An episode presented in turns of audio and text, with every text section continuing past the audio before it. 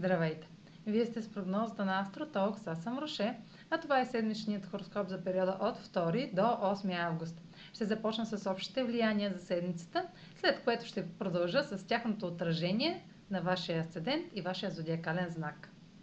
Новолунието в Лъв в края на седмицата може да не е слънчево затъмнение, но ще действа също толкова мощно и динамично, с бърза промяна в плановете. Седмицата стартира с резултат и приключва с ново начало.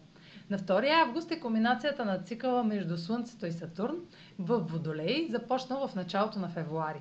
Това ще бъде едновременно приключване и пик, дефиниран от правила и ограничения.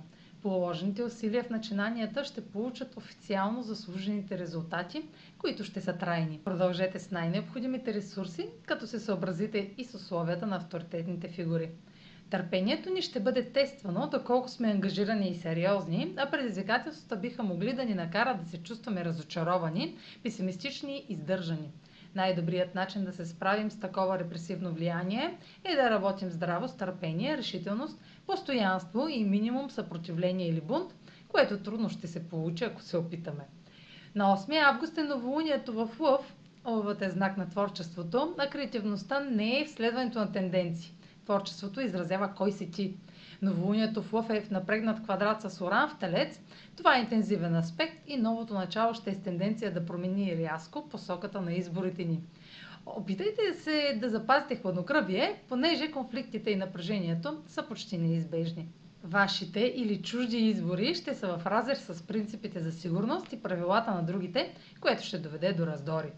А сега проследете как ще се отразят тези енергийни влияния на вашия асцендент и вашия зодиакален знак. Седмична прогноза за асцендент Рак и за зодия Рак. Новолунието в Лъв попада във вашата сфера на личните ресурси и сочи доходоносен разговор или резултат от 2 август. Нов източник на доходи, извънредни новини за увеличение на заплащането или амбициозна бизнес идея ще хармонизират професионалните действия с вашите ценности и сигурност но това ще включва и ограничения, отнасящи се до споделените финанси или финансовите отговорности, финансите на партньора, интимността или психологическите страхове.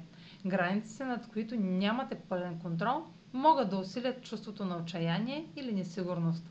Също нещо може да стане официално, като финансово споразумение или сериозен ангажимент. Отлично за напредване и усещане, че вървите към добро развитие не пестете време да действате по всякакви нови идеи, които се появяват. Това е за тази седмица. Може да последвате канала ми в YouTube, за да не пропускате видеята, които правя, както и да ме слушате в Spotify, да ме последвате в Instagram, в Facebook, а за онлайн консултации с мен може да посетите сайта astrotalks.online, където ще намерите услугите, които предлагам, както и контакти за връзка с мен. Чао! Успешна седмица!